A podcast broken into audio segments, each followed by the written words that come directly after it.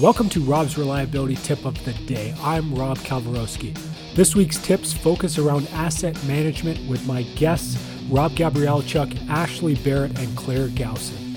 If you haven't yet, check out my website, robsreliability.com, and here's today's tip.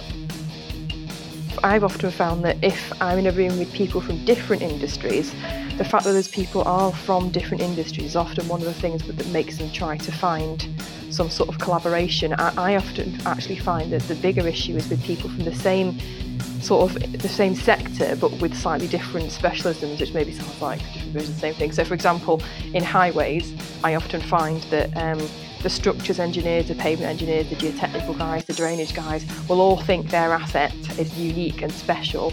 And there's the principles of asset management and trying to make things more consistent or to make things consistent.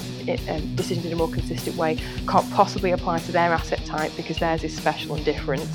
So I often perceive that, whereas when I'm in a cross industry type environment, the fact that those people have come together tends to make them try try to collaborate. So I, I think that it is a it is kind of a, a serious issue, and I, I, agree with Rob's analysis about maybe it being partly related to, to, to ego and maybe perceiving that um, trying to make um, decisions in a more strategic, coherent, consistent way is somehow a, a, a threat to either individuals personally or the, the team that they've built or the, the, the legacy or the position that they've got in an organisation.